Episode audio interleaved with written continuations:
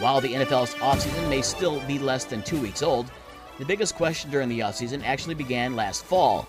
What do the Bears do with Justin Fields and the number one pick in the NFL draft in downtown Detroit at the end of April?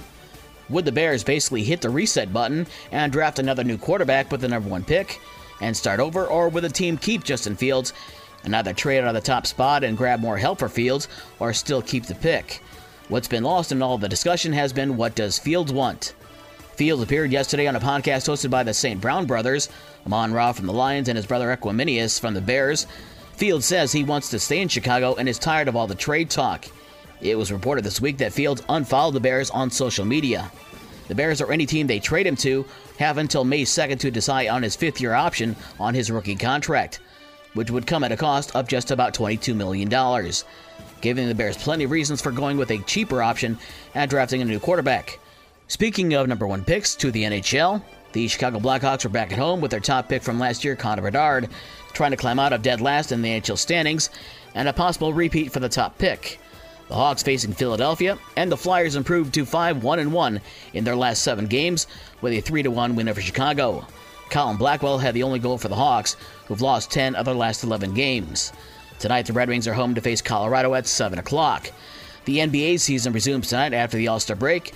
The Pistons are at the site of Sunday's All Star game when they face the Pacers at 7 o'clock. The Bulls are home at 8 o'clock to face Boston. College basketball, Notre Dame won their third straight game as the Irish got 23 points from Braeden Shrewsberry in a 72 50 win at Louisville. Shrewsberry made a career high seven three pointers for the Irish on the night. Marcus Burton added 16 for Notre Dame. Tonight, Michigan is on the road at Northwestern for a 9 o'clock tip off.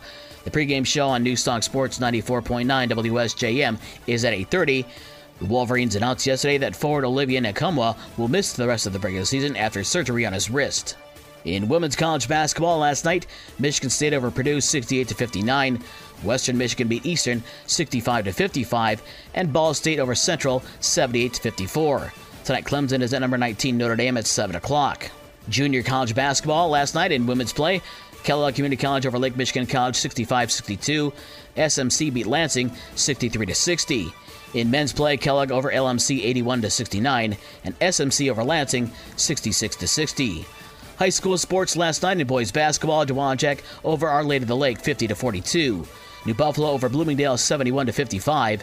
Fennville beat Martin 63 to 55. Hartford beat Holland Black River 60 to 57, and Cassopolis over Lawrence 67 to 39. For the rest of the boys' scores from last night and all the girls' scores and the schedules for today's games, check out this station's website. With your morning sports for Thursday, February 22nd, I'm Dave Wolf.